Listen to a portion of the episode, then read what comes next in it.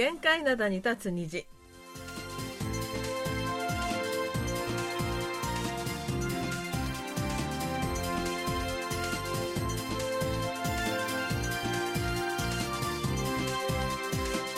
皆さん、あにょがせよ。12月7日水曜日の限界灘に立つ虹、隙間ことゆうちゃんもです。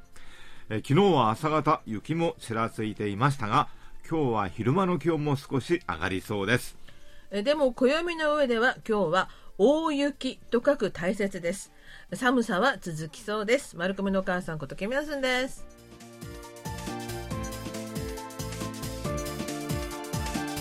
日中もね、マイナスの気温だったりする日が続いていたんですけれども、はい。えー今日はですね、最高気温8度まで上がります。そうそう結構暖かいですよね。平年気温を上回るということで、はい。なぜか今年はね、ん。平年気温をぐっと下回ったり、あるいは平年気温を上回ったり、平年気温のままいかないんですよね、全然。普段とは違うってことですねとにかくね、ええ。はい。えーさて日本と韓国の試合を終わったもののまだテレビでは相変わらずワールドカップの中継が行われていうそそう。まますあ、残念な結果になりましたよね。はい。僕はあの見てはなかったんですけども、まあ、韓国はブラジルでしたよね。はい。ブラジルはもう世界ランキング1位だから、うん。ああ、まあ無理だなと思ってました。はい。ただ、あの、1点でも得得点できるか、はい。あるいは点差をどれだけ縮められるか、うん。まあ、そこら辺が観戦のポイントだったのかなって言ったら怒られるかな。いやでもブラジル相手に1点を入れたんだからすごいと思いますけどね、だけど日本はコスタリコスタリコスタリカ。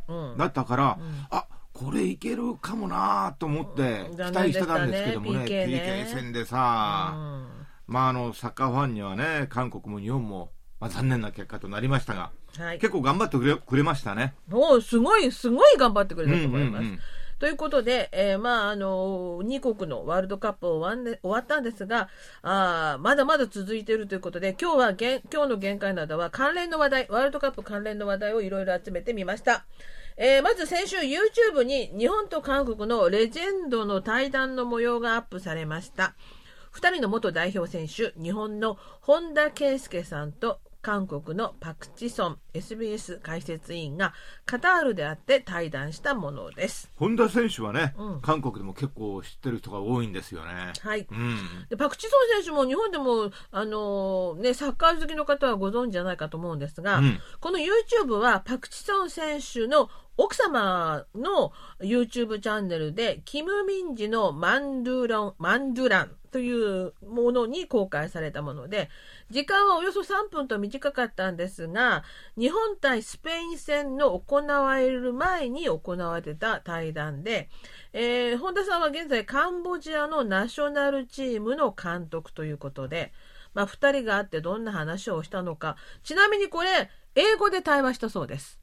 あ英語ではい。インターナショナルですね。はいそれでそれぞれの国の試合の予想をしていまして、日本はスペイン戦、韓国はポルトガル戦を前にしていました。で、本田さんが、韓国と日本が共に勝てればいいですね、と言ったら、パクさん、あの、パクチソン選手。一緒にグループリーグを突破すれば、アジア3カ国が決勝トーナメントに上がるわけですから、そうなれば、アジアの国、国にとってはすごいことになりますからね。うんと答えて。あ結局さ、うんあの韓国、日本、オーストラリア、うん3カ国、うん。決勝トーナメント進出し見ま事したよね。ね、この予想のの期待通りになったんですよ。これってなんかは初めてじゃないか、何十年ぶりかそうですよ、って感じなんですよね。そうです。本当に、うんまさに決勝トーナメントに進んですごいなと思いました。えーで、今回ですね、地上波3局の KBS、NBC、SBS は本当に一日中ワールドカップを放送しておりまして、かつ、韓国の試合の際には3局が全く同じ画面を放送していまして、ただ、というのは、うんその同じ画面、映像をもらってるわけですよ。受信してそれを放映してるので。そう。だから、まあ、それはそうなんだけど、うん同じ画面を3曲で流すこともないんじゃないのとは思ったんですが。だけ、ど、アナウンサーとか、うん。あるいは解説委員とかね、そは違うわけですよねそ、。そこでございまして。で、この解説委員の話を今日はちょっとしたいと思います。あの、韓国の解説者って、これまであんまり専門的な解決解説をせずに、ひたすら応援だけしてるという話があったじゃないですか。僕ね、あのー前にも感じたことがあるんですがね、うん。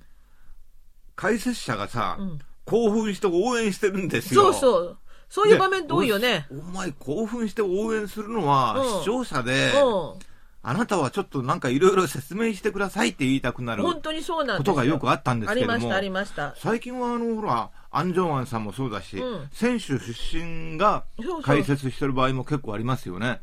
まあ、あの、選手出身が解説してる場合は多い、これまでもね、オリンピックなんかでもなんかそういうのが多多かったんですが、うんただちょっと興奮してた人が多かったんですが、今回はなかなか専門的な話も出てきました。そうそはい。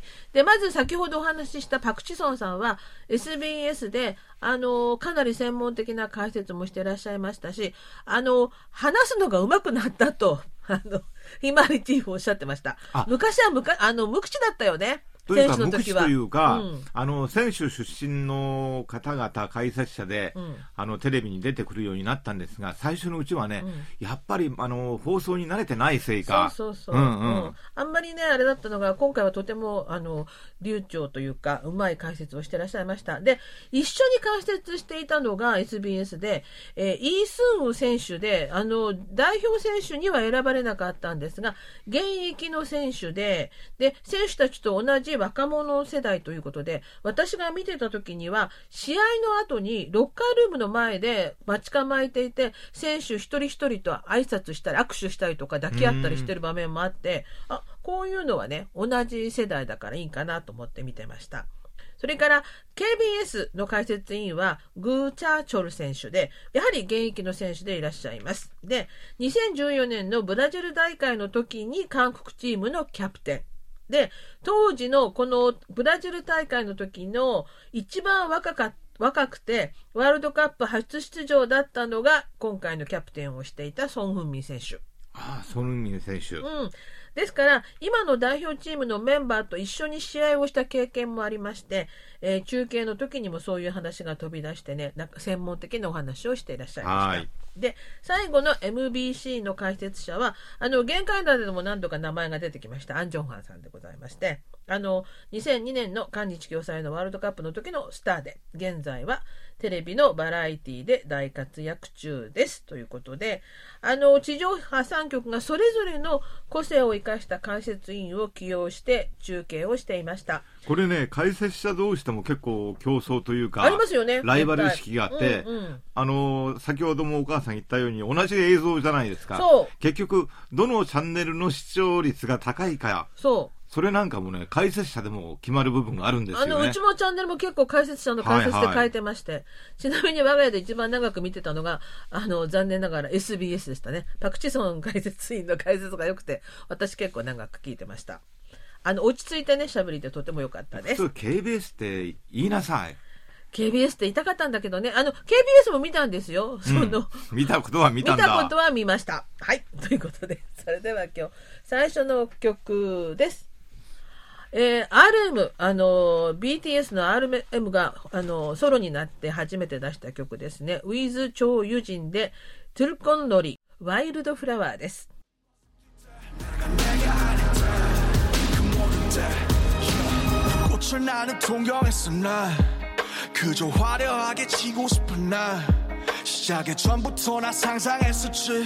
나 그때 웃으며 박수 쳐줄 수 있게 나 소원했어 난 믿었던 게 다 멀어지던 때 이 모든 명예가 이제 멍해가 됐을 때 이 욕심을 제발 걷어가소서. 어떤 일이 있어도 오늘을 나로 하게 하소서. Oh every day and every night. Persistent pain and criminal mind 내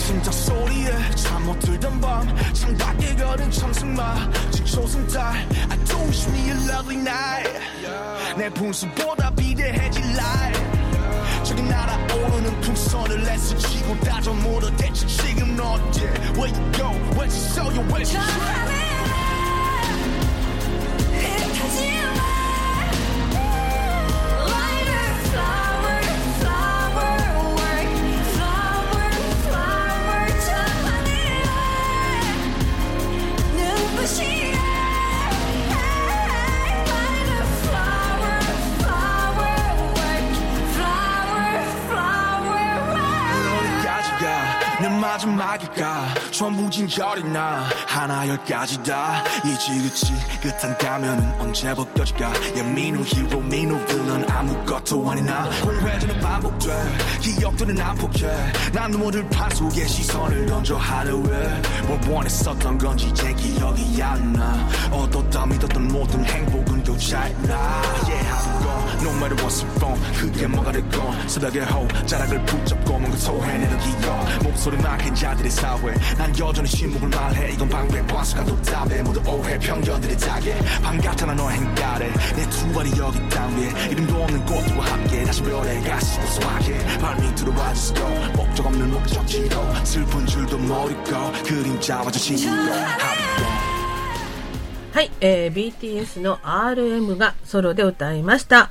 トゥルコンノリワイルドフラワーでした。それでは今日最初のお便りです。はい。ラジオネーム、メムルジョンビョンさんからいただきました。すきまさん、マルコメさん、ご機嫌いかがですか ?11 月23日の放送で、韓国プロ野球の韓国シリーズ優勝とバーゲンセールの話がありましたね。日本での優勝セールの先駆けは、その当時の福岡大英ホークスだと思います。流通大手の大英が球団を持つことで、本格的に優勝セールが始まったと思います。通常は球団名やキャラクター、マスコットを無償で使うことはできませんが、ホークス球団を応援するという条件だけで使用を許許可しました。えすると、福岡の多くの商業施設が優勝セールをするようになり、福岡全体でホークスを応援しているような雰囲気になります。優勝できないときは、応援ありがとうバーゲンセールがありますが、売り上げが良くないということです。え買う方も優勝セールの方が勢いがついて、ついつい買ってしまいます。来年はリーグ優勝、そして日本一と、2回の優勝セールを期待しています。はい、ありがとうございました。あ、そうか、これさ、あのー優勝できなくてもね、うん。応援ありがとうセールもあるんだ。ね。うん、いいじゃないですか。ただほら書いてあるでしょ？売り上げは良くないと。やっぱり地元のファンとしては買ってくれないそと。う。いや、というのは、やっぱ勝った方がね、うん。あのー応援してる側、消費者の側としても興奮しちゃってるから、そうそうそう。ついつい買っちゃうんじゃないですかね。応援ありがとうバーゲンセールだったら、うん今回のワールドカップもワールドカップ応援ありがとうバーゲンセールを国中でやってほしいですよね。あのさ、これはあのーナショナルチームだからどっかの球団があるわけじゃないんだよね。そうそうそうそうそう。うんうんうんだからね、お国が先頭に立ってバーゲンセールしてくれたらいいなとか思いますが、まあ、とにかく、あの、韓国シリーズ優勝とバーゲンセールというお話を11月23日の放送でしたんですが、私このね、あの、プロ野球球団のシリーズ優勝とバーゲンセールって、あの、私実家が東京なので西武や阪急だと思ってたら違うんですね。福岡の大英さんから始まってたんですね。知りませんでした。大英はね、んだけど全国展開してますよね。そうそうそうそうそう、ということでもう貴重な情報ありがとうございました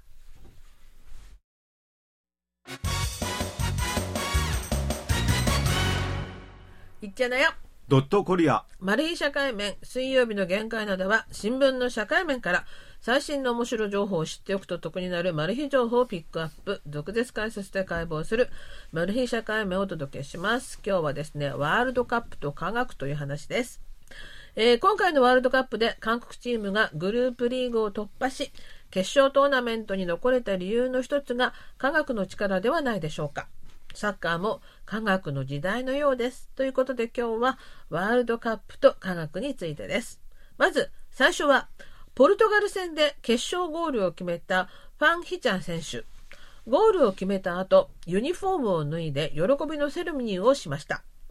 その時にテレビを見ていた人々の目に飛び込んできたのが、ファン選手が裸の胸の上につけていた黒い直帰でした。直帰というのには面白い形をしていて、ブラトップと表現していたメディアもありました。えこの直帰がまさに科学です。正式名称は EPTS 電子性能追跡システムで、データ基盤で選手の体の状態をチェックし、それを作戦に反映する科学サッカーの装備です。収集するデータは400を超えます。直帰に内蔵されている GPS 受信機、回転運動測定センサー加速度及び心拍センサーなどが選手の体の状態を総合的に測定します。選手のすべての情報が記録されていると言っても過言ではありません。ETPS は2014年のブラジル大会で優勝したドイツチームが積極的に活用し注目を浴び韓国の国家代表チームもすでに2010年の南アフリカ大会の時から活用してきました。ヨーロッパのプロチームでは98%がこのシステムを使用しているといいます。まさに科学で選手を分析戦略を立てています。韓国チームの科学は食事にも発揮されています。韓国チームの食事を作っている調理長と調理師は2010年の南アフリカ大会から4大会連続で選手たちの食事の責任を負っています。アメリカのスポーツメディアは今はスポーツ科学と栄養学の時代で3カ国が自主的に食事を準備することは革新の要素とみられると指摘しています。特に今大会では豚肉が使えなかったことから調理チームは牛肉や鶏肉、鴨肉などで選手たちの食欲と栄養を満たしました。科学は選手たちだけでなくゲームにも反映しています。特に判定に関しては今大会から新たなシステムが稼働しました。オフサイド半自動判定です。これまでもビデオ判定は取り入れられており、判定ミスを減らす効果はあったものの、時間がかかりました。その不満を減らしたのがオフサイド半自動判定です。専用の12台のカメラを使い選手の正確な位置を1人につき29の体の部位で1秒間に50回測定し同時に発信機を仕込んだボールの位置とキックなどの衝撃が与えられる瞬間を1秒間に500回測定します。つまり選手一人一人の体の正確な動きと位置そしてボールの動きの両方から測定し判断するのです。このシステムによりオフサイドかどうか今大会すぐに判定が出ていました。科学システムがいろいろと活用されている大会ですが一方でアナログも健在です。一つは応援。韓国応援団の応援の声が一番大きかったという話がありました。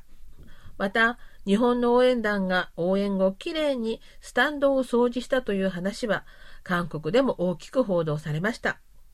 ワールドカップはまだ続きます。どこのチームが優勝するのか最後までしっかり見届けたいと思います。それでは今日の2曲目です。エスパが歌います。ネクストレベル。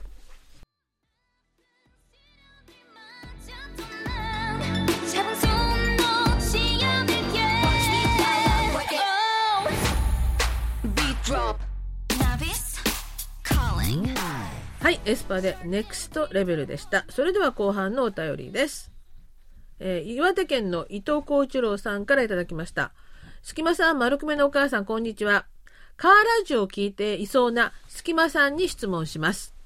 KBS のニュースや放送では一切取り上げられてませんが、韓国の SBS や MBC の中波ラジオは電波が止まったとは本当ですか？何か問題は起きてませんか？日本も近い将来多くの民間 AM 放送局が FM 転換します。まさか日本より韓国が先とは驚きました。その理由をご存知でしたら教えてください。今まで当たり前に聞いていたものがなくなるとはとても悲しいことです。鳥取に1年間単身赴任をして、単身赴任をしていた時、昼からカーラジオで韓国の多くの民間放送が聞けたのはとても楽しかったです。こういうこともできなくなるんですね。ということでありがとうございました。そうそう、中波中断しちゃったんですよね。あの、同じようなお手紙、もう一ついただいてますので、ご紹介します。こちらね、はい、細谷正夫さん、東京からいただきました。日本のニュースサイトでは、日本でも AM ラジオ局の経営環境が厳しさを増す中、韓国ではすでに AM の停波が本格化している。韓国では AM 放送の内容が FM でも同時放送されていることが多く2021年11月から地方局が相次いで AM を停波 FM を聞くように呼びかけていると報じています。えーこの問題の背景や日本語版スタッフの皆さんの、率直なご意見聞かせてください。はい、ありがとうございました。えー、と調べたところですね、えー韓国では放送通信委員会の方針が変わりまして標準 FM 周波数の送信が円滑ならという前提で AM ラジオの中波放送の送信を中断するという方針が決まりました。すると一番最初に運営が困窮している地方の放送局の廃局ラッシュが始まりました。それで結局、先月8日ですか、あの MBC と SBS もね、中波をお中断しました。で、はい KBS はまだやってるんですよ。だけど、KBS も、まああの AM はやめる方向でなんか検討が進んでるみたいで、ソウルの送信所から送信している10の放送局が来月8日に放送を中断して来年5月8日に最終的に放送を廃止すると。でうん。この中に NBC と SBS が入ってるということですね、中波が。そう。だから、あの僕、ラジオ、カーラジオ、まあ、よく聞くんですけれども、AM ってほとんど聞かないわけですよ。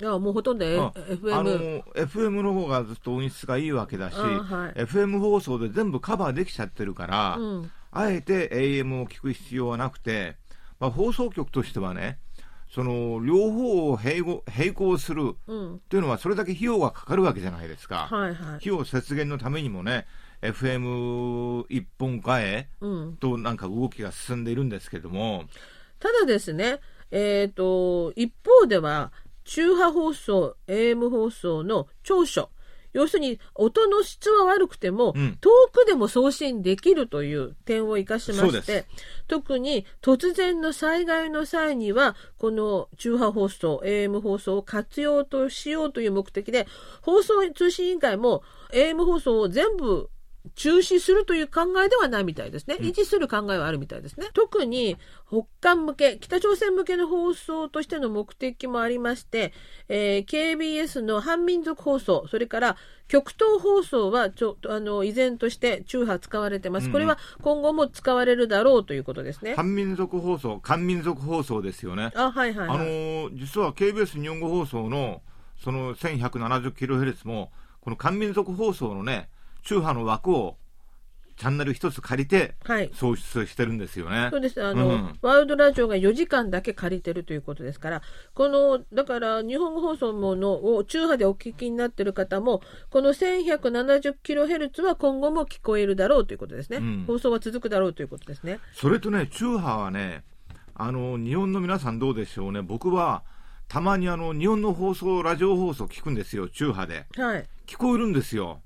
あの、先ほど伊藤幸次郎さんのお手紙に、うん鳥取に1年間単身赴任をしていた時、昼からカーラジオで韓国の多くの民間放送が聞けたんですが、そうそで、これ、こういうことがもうなくなってしまうということですで、ね。これは中波だからこそ可能なことなので、うん。ある意味、まあ、僕みたいに韓国でうん。日本の放送、夜なんかナイターの中継とか夏場はよく聞こえるんですよね。で、日本で韓国の中波のね、うん。民間放送のラジオをうん聞いてたりする方もいらっしゃると思うので、うん。そういう意味では少し残念ですよね。すごく残念だと思うんですけどね、あまあ短波に続いて中波まで消えていくのかってなんかラジオ放送自体が存続の危機なのかなっていう気もするんですが、まあ、あくまでもこれって費用の問題じゃないですか？まあでもね、うん。あの世の中あの今面白いのはすでに消え去っていた LP レコードが復活して今 LP レコードもそれからプレイヤーも人気を得てるじゃないですか若い子たちの間でね。なんか最近ね、LP レコードがさ、うん結構前から、あのーマニアがいたじゃないですか。そうそう今ね、あの、カセットテープ、うんあれのマニアもいるんですって。だからプレイヤーなんかがもうあのデパートで売ってる世の中なのでこのこの中波とか短波がなくなっていく現象もある日突然ね またどんどんどんどんあの反対方向にね大体さ、カセットテープとかさ、うん。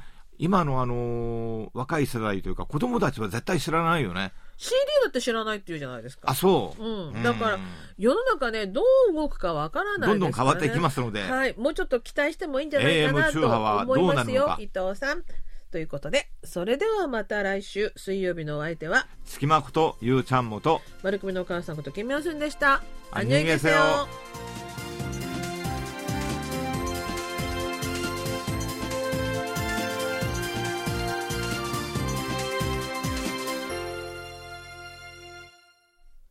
お聞きの放送は韓国ソウルからお送りしているラジオ国際放送 KBS ワールドラジオです。